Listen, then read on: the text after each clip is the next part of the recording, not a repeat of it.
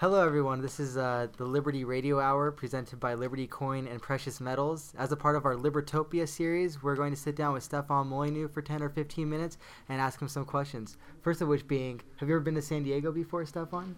I have never been to San Diego before. I've been to Los Angeles before on business. I've been sort of up and down the uh, Western California coast, but mm-hmm. I've never been to San Diego before. So you're uh, you're familiar with this concrete island of Southern California? mm-hmm. Well, you see, you're going to say anything negative about San Diego. I'm going to compare it with Canada in October. So a concrete island looks pretty damn good when you're looking at near zero temperatures up up north. Yeah, I think you mentioned that yesterday when you said how uh, we were saying it was a little bit cool yeah, here. it's a little bit cool here. It's a little bit cloudy here. It's like, uh, are you sticking to metal things? No. So stop whining. Uh, I think some of the things we'd like to focus on is uh, really the economic outlook in which we all find ourselves. We've heard things from uh, economists such as David Friedman, who believes that we might not experience hyperinflation or inflation any worse than it already is. Not to put words into his mouth, but that's the impression I've got. All the way to people who think that this is going to collapse at any time, and they're in some third world country, I guess, under the assumption that since these countries are poor, they have a little bit less further to fall. Where do you uh, fall in on that uh, spectrum? I think the first and most important thing to recognize is that the rulers don't believe in the economics they teach to us. Mm. Right? So the rulers believe in Keynesianism not because it's intrinsically true, but because it gives them the power mm. to increase spending. I mean, governments love to increase spending. That's how you. That's what power is. Is you know, stuff for free. You know, that's been stolen. And so Keynesianism has become successful because it gives politicians additional power. But I don't think that politicians genuinely believe that more debt creates more wealth. I mean, nobody who's sane believes that, that if you go further into debt, you're somehow more wealthy. So I think if we accept that the leaders are Austrians, mm-hmm. so to speak, the Austrian economists, that they're more free market, that they understand the free market, then I think that we can understand that what we receive is propaganda. Uh, I don't know if you've read 1984, but O'Brien takes sort of Winston Smith into the inner circle, and they realize that most of what the, the inner circle they know that what they're saying is nonsense. It's just useful mm-hmm. to to the outer people, and so if the people in power really do understand free markets and economics, and I believe that they do, because if they wouldn't, if they don't understand that, they're too dumb to be in power and we're ruled by idiots, which makes us even more of an idiot. Right. Mm-hmm. So I think they understand it. So I think that they know that there are too many dependent tax livestock, right? They've created too much dependence through the welfare state uh, th- and through corporate welfare as well. You know, libertarians often focus on the welfare like the poor, but I mean, statism is corporate welfare as much as if, if not more, as we saw with the bailouts. Right. Any government spending would be yeah. Any government spending it creates a kind of dependence and distorts the marketplace. And so my particular belief is that this is all well known in the circles of power, right? They've got a sort of as as uh, Jefferson said about slavery, they have a wolf by the ears. They can't beat it or let it go, so to speak. So what's going to happen, in my opinion, I don't think we're going to hyperinflate our way out of debt. Uh, mm-hmm. I think there's going to be some inflation, but hyperinflation is too well known as a strategy now. Everybody's looking for it. Everybody knows that the government wants to hyperinflate uh, out of the debt. And so the moment that the government starts doing anything like that, people would just dump their bonds, right? Which would cause catastrophic rises in interest rates, which would destroy the government's ability to even service its debt, let alone pay it off. So I don't think that hyperinflation is an option. This wasn't well understood in Weimar Germany. It wasn't well understood in other places of hyperinflation. But in the West, uh, it's pretty well known in economics. I mean, you don't have to be an Austrian to know that printing money causes uh, inflation. I mean, that, that's well understood. So I think that uh, they're not going to take that route. There'll be some to, to sort of cushion it, but what they're going to do is start preaching austerity measures to people on fixed incomes, to people who are dependent upon the governments. There's going to be a resurgence of stand up for yourself and be an individual and don't be dependent on the government. And when the government starts doing that, then the media will start following, and then the movie makers and the artists will start following about self reliance and don't be dependent. And that's the whole. There's going to be a whole cultural tidal wave of memes going through where uh, it's going to become more shameful to be dependent on the government because everyone's then going to start picking up on that and reflecting it, and they're going to try and minimize their payouts to the dependent classes because they know that they've wrapped the productive classes too tight in regulations and taxes and control and debt, and they need to liberate uh, the productive classes so they can begin the feast anew. Right? They, they, don't want to go back to the Middle Ages. They don't want to go. Uh, they don't want to go the way of South America. So I think they'll just turn on the dependent classes and preach self-reliance and back mm-hmm. to basics and values and let's eat cat food and live three to a room. What yeah, about, go ahead. So what about the portion of that just becomes extremely difficult? I mean, all these people now are dependent. They're not going to like the fact that somehow you, you cut off their funds. Well, uh, sorry, I, I don't think that they'll, they'll just not mail out the checks, uh-huh. but those checks are not going to increase. They may diminish to some degree. Look, if, if governments can get people to believe that there's a moral crusade somewhere, I mean, America, as we talked about at lunch, America gets involved in World War II. I mean, they got, you got millions of Americans shipped overseas, hundreds of thousands of Americans killed for a European war that had been going on basically for 2,000 years, right? Um, but people did it because, and that was much more sacrifice than simply a reduction in your social security check. If you can get people to believe that there's some sort of moral crusade, and they bring up the children, Mm-hmm. you know, we've been we've been wasting the resources of our children. We've been we've been spending the future. We've been selling off the unborn. We have to stop. Mistakes were made. But we all have to pull together now. To they'll just get people to accept reduced circumstances, and if they can get the moral message believable across. Like you know, Nazism was about fighting the German tyranny and liberating our brothers in Europe and fight them over he- over there or fight them over here and blah blah blah. Right? If they can get the moral argument across, the rest will follow easily. The challenge is reversing this thing where the dependents have been seen as genuinely dependent and needy. Now they're going to have to be reframed as greedy and lazy and incompetent and, and in need of a swift, swift free market kick to the butt. But people can do that. I mean, they switch this stuff around uh, all the time. And remember, the communists were our deadly enemies for year after year, decade after decade. They wanted to, you know, rape our women and, and you know, uh, have sex with our dogs and stuff. And now we go to the communists for debt. Yeah. they lend us money, right? I mean, so you can switch this stuff around easy peasy. Is people have no sense of memory. And people are so familiar familiar with the Cold War as a proxy war, a hot proxy war after a hot proxy war. But what the IMF and the World Bank had done through their structural readjustments or their austerity measures in in uh, the poorer countries really offers us a vibrant record of the way in which uh, the power structure is able to restructure economies. After the Vietnam War, of course, millions of lives lost during that hot war. But from 75 until 80, what a lot of people don't realize is that the International Monetary Fund went in there and then waged a second war, an economic war.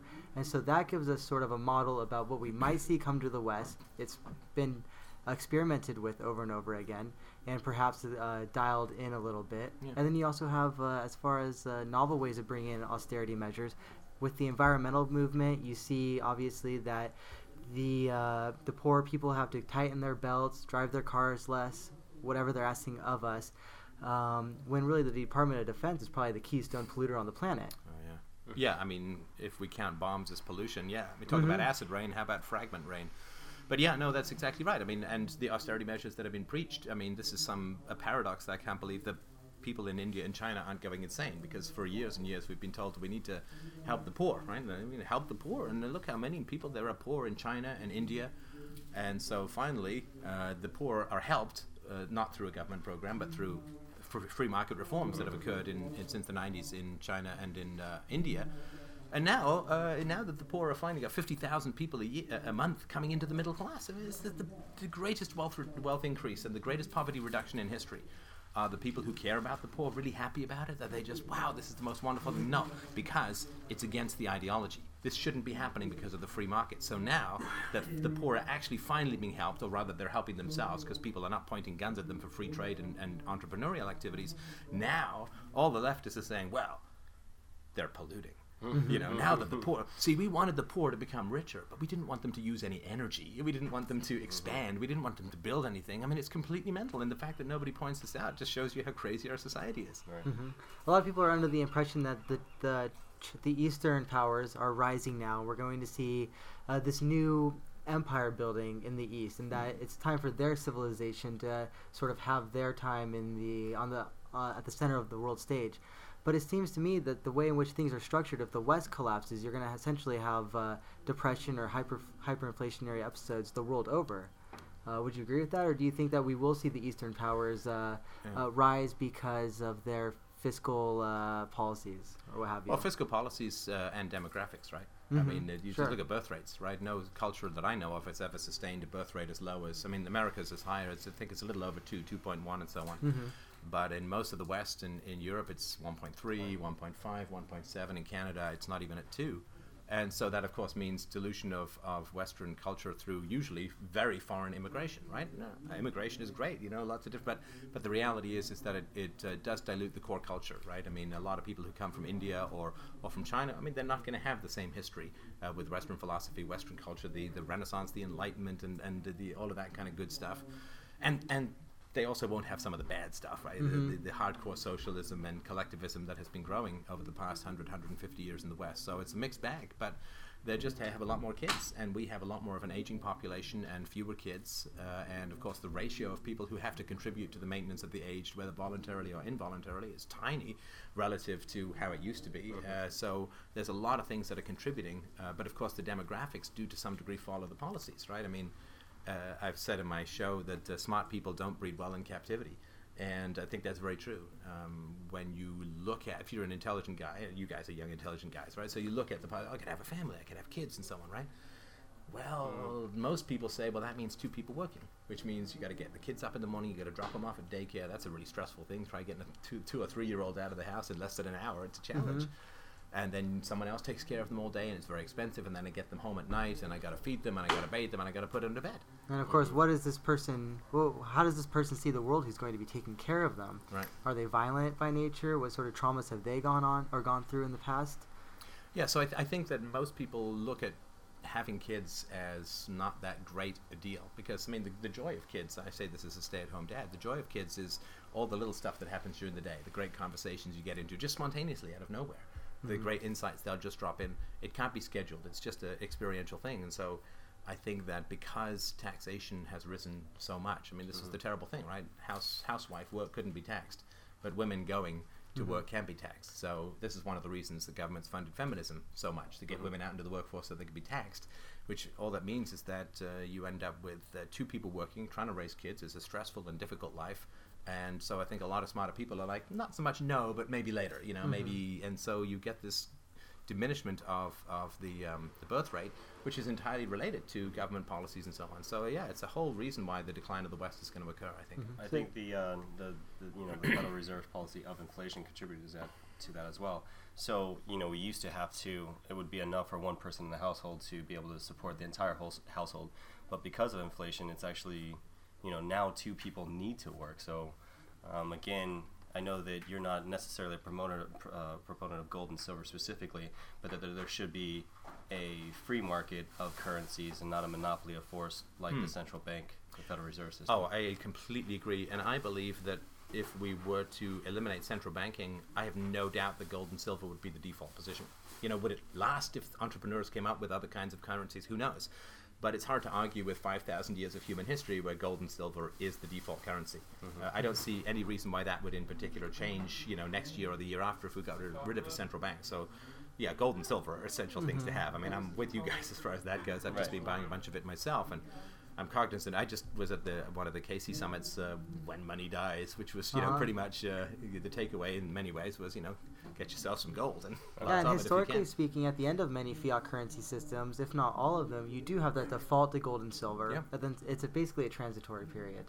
Uh, but it may I- last. Maybe gold and silver is the most efficient way to do it. Uh, obviously, if you could have a currency without needing to extract it from the earth and refine it, there'd be less overhead as far as the creation of that currency goes. But at the same time, if you have a currency that can be easily created, you're going to get inflation mm-hmm. at one time or another. So, mm-hmm. you know, Bitcoin has its own way of doing it with sort of you have to put a lot of energy into creation of Bitcoins, and it gets harder the more they're mined. So, I mean, who know? Nobody can predict it, but I do believe that gold and silver definitely in the short to medium run is, is the place to go, in my opinion, in terms of uh, investment strategies. Mhm, and yeah, I- I say this as a complete amateur idiot who knows nothing, so you know, take Yeah. that for what it's worth. Uh, Joe and I have been pretty aggressive savers. We believe in saving. We think that we have to. Marc Faber said recently that Americans, among a number of things, are going to have to start saving. Mhm. Um, uh, how do you uh, advise people to go about that? Because we know we're going into some sort Mm-hmm. of crisis economically. What options do you feel they have, families and individuals? It's easy. Saving is so easy. Just stop spending. no, I mean it's it, you know it's like it's like dieting. You know, just stop eating. You know, Mhm. just you know, just stop eating. You know, to put down the cheesecake and, and pick up a carrot. I mean, that's that's as complicated as it gets. I mean, I know that there's it's not you say it and it's done, but with spending, it's easy. Of course, the problem with with saving and spending is that it's mostly dictated by interest rates, mm-hmm. right? So, of course, the idea is that when lots of people save it, then there's an excess of capital, which means that the interest rates go down because it's cheaper, mm-hmm. right? Whenever you have an excess, the price of it goes down, and, and interest is just the price of capital. And so, when lots of people save, interest rates should go down, which should encourage people to spend rather than save, mm-hmm. right? And when lots of people are spending, there's less capital, so interest rates should go up, which should encourage people to save rather than spend. It's supposed to balance out that way in the free market. But because the government I thought this was going me. Because the government controls not only the money supply, which everyone focuses on, but the government control of the interest rates is incredibly destructive to the free market because all of those macroeconomic uh, signals get completely messed up and bunged up. So people have been saving because interest rates are so low and there's inflation. So sorry, people have been spending because interest rates are so low and there's inflation. So why would you want to stick your money in the bank where you get a quarter point of interest when inflation is six percent? I mean, that's just you might as well just set fire to your money year after year. So people want to spend it and, and sort of put it into something fixed, whether it's a house or a car or just something that's Right. tangible. Uh, and so, but Which of course, has created all these booms. yeah, which has created all of these booms and, and has starved uh, has starved entrepreneurs of capital. Right? I mean, this is uh, it's terrible. And until the free market takes over interest rates again, you're just going to keep getting these ridiculous cycles. How do you feel about uh, Max Keiser's buy silver crash J.P. Morgan campaign? um, I, I mean, I think I'm all for that kind of activism because that's win-win. You know, I mean, if you win, you crash J.P. Morgan, and if you don't crash J.P. Morgan, you still have a bunch of silver. So you Yeah. know, it's not you You know, it's not chain yourself to a cop car and get dragged 200 yards, right? Mhm. Right. And that that entire uh, campaign is based on the idea that J.P. Morgan has a bunch of shorts in the silver market, but of course, because they have such manipulation over silver from the paper market, they're able to crash the price and then cover those shorts and then go long and make money off Oh, that sure. run. But what you have seen over the last few years is you've seen uh, the price of silver steadily rise and the price of the J.P. Morgan stock uh, slowly go down, and it's uh, uh, as Keiser refers to it, price propaganda, where when you see the silver price as the same as the J.P. Morgan price, that that is uh, that um, spells a negative outlook for the J.P. Morgan price and perhaps a positive one for silver. Hmm. Um, I think first and foremost, silver is a nice hedge or savings account more than anything Right. because it's important to save, but where do you save is the main question. Uh, but it is good to see that sort of activism. I yeah, agree. you saving stuff. You know, there's um, someone I read this somewhere, and it's very true. A really, really good suit costs about an ounce of gold about 100, 150 years ago, and you go all the way back. I'm sure it's about the same. And right now, really good suit costs about an ounce of gold, and that's the kind of continuity that you get with gold. And if you look at other things like housing prices, it's a little bit different from the booms, but lots of ratios of goods can be measured in gold. They're pretty constant. And so, yeah, I would much rather save in gold. Uh, I think stocks are going to take a bit of a beating. I think bonds are, are challenging. Um, and of course, the government bonds are just, please tax me in the future. I mean, that's all. But I think the interest is coming from a government doesn't, doesn't make any money.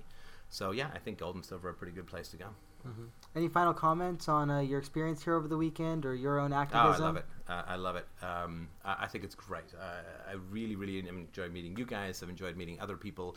I, I feel normal here. You know, a lot of times you feel like you're kind of swimming against the current, and you know, in Canada, it's a whole different kettle of fish. I mean, we don't have much of a libertarian movement, and so I really do enjoy coming here and just feeling like uh, I'm with like minds. Uh, you know, it's, it's funny to see. They say it's nice to be around people who think like us. I, I don't quite agree with that. I think it's just nice to be around people who think Right. and who are open to new ideas. So, you know, highly recommend Libertopia, and um, this whole experience has been great. And how about you guys? Oh, we've had an excellent time. You know, we we uh, found out about the event about six months ago. We decided that we would be a sponsor of it, and it's been everything we would have wanted and expected of it. Um, we've learned a lot. There's been a su- surprisingly a uh, multifarious uh, uh, arena of ideas Mm. where you don't have everyone thinking the same thing. Um, what you have are some people who are in some ways opposed or, or for ideas that traditionally you might think are the dispositions of a statist, Mm. um, which has surprised me. But that's all right. It takes time. You know, I was just saying on this as a speech, I got this from Dick Body. What's the difference between an anarchist and a libertarian? A libertarian to anarchist, that transition, uh, about six or seven years if you're paying attention. which I think is a pretty good way of putting it. Well, thank you so much for your time. Our pleasure, Right, Stefan. pleasure. And you, if you uh, if I repost this, do you want to give your guys' website? Uh, sure, that's no problem. Uh, this is uh, Liberty Coin and Precious Metals. Our website's at www.libertycpm.com. And uh, have a great day. Thank you so much, Steph. My pleasure.